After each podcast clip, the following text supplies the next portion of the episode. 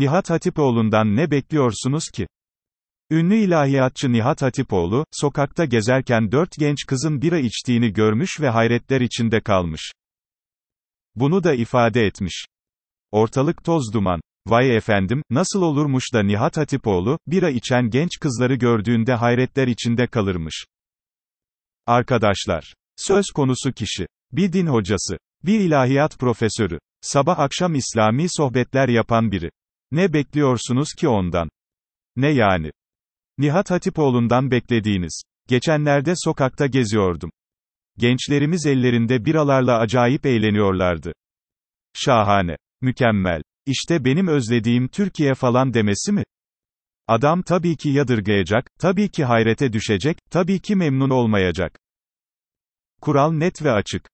Yeter ki, kimseye müdahale etmesin. Yeter ki, kimsenin yediğine içtiğine karışılmasını talep etmesin.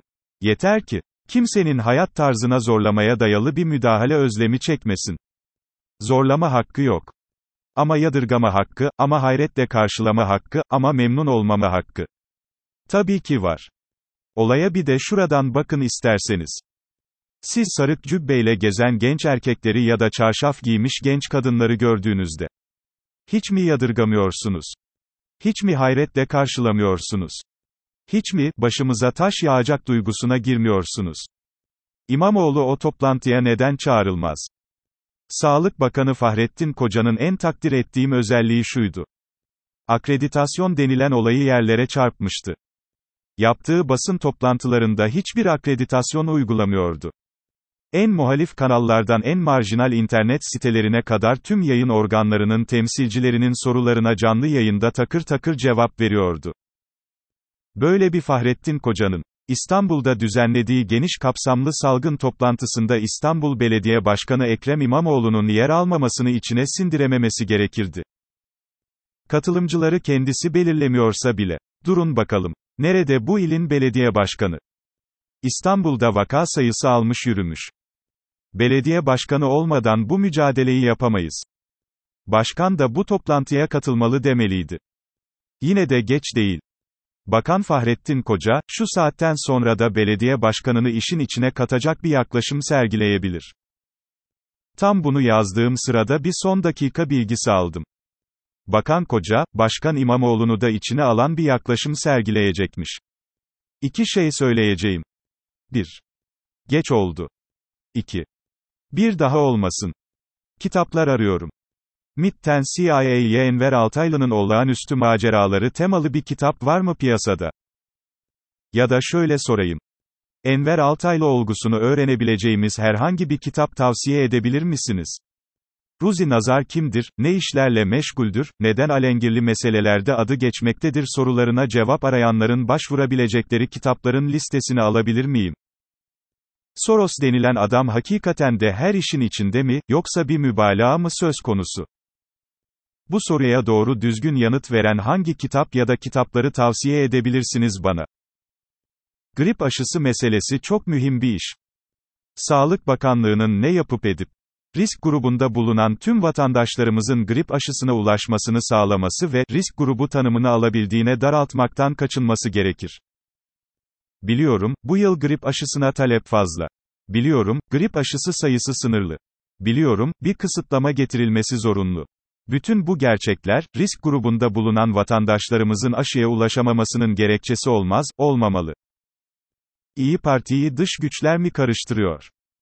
Kamuoyu önünde partiyle ilgili eleştirileri günlerdir açıklayan Aytun Çıray, bir dış güç müdür?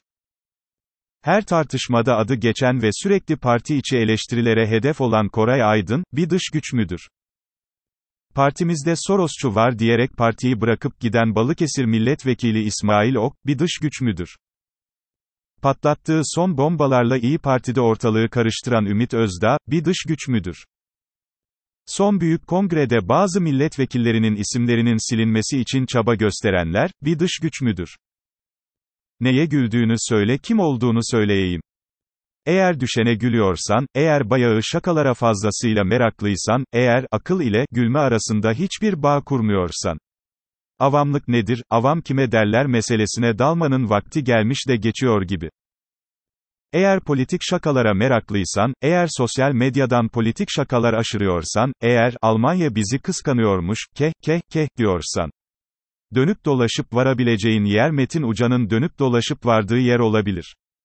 Eğer aynı fıkraya her defasında aynı şevkle gülüyorsan, eğer komik kaçtığını düşündüğün anını 1250. kez anlatıyorsan, kendine mutlaka, yoksa ben acayip sıkıcı biri miyim diye sormalısın. Eğer beğendiği her karikatürü Face'te paylaşan ve Face hesabını bir tür karikatür çöplüğüne dönüştüren tiplerdensen, seçici olmanın mana ve kıymeti konulu bir kursa yazılmanda sayısız fayda var. Öğrendiğime göre, barista olmak için kurslar varmış. Hafta 2 gün, 6 ay. Sırf mis gibi Amerikano üzerine şöyle janjanlı bir kalp çizmeyi öğrenmek için bile gidilir valla. Askeri kıyafetler pek modaymış. Omuzlarında apoletlerin bulunduğu haki montlar, gömlekler falan. Postal kıvamında botlar. Militarizmi de trend yaptılar yani. Sosyal medyadaki deliliği anlatan en iyi örnek. Ger. Twitter. Bir kullanıcı Ataol Behramoğlu'ndan bir alıntı yapıyor. Ataol Behramoğlu, benim böyle sözüm yok diyor. Başka bir kullanıcı, hayır var, araştır diyor. Sosyal medya denilen alanın, nasıl saç baş yolduran bir alan olduğunu, nasıl bir delilik içerdiğini, nasıl cahilce bilgiçlikler diyarı olduğunu, nasıl insanı çıldırtan bir hava taşıdığını, bundan daha iyi anlatan bir örnek düşünemiyorum.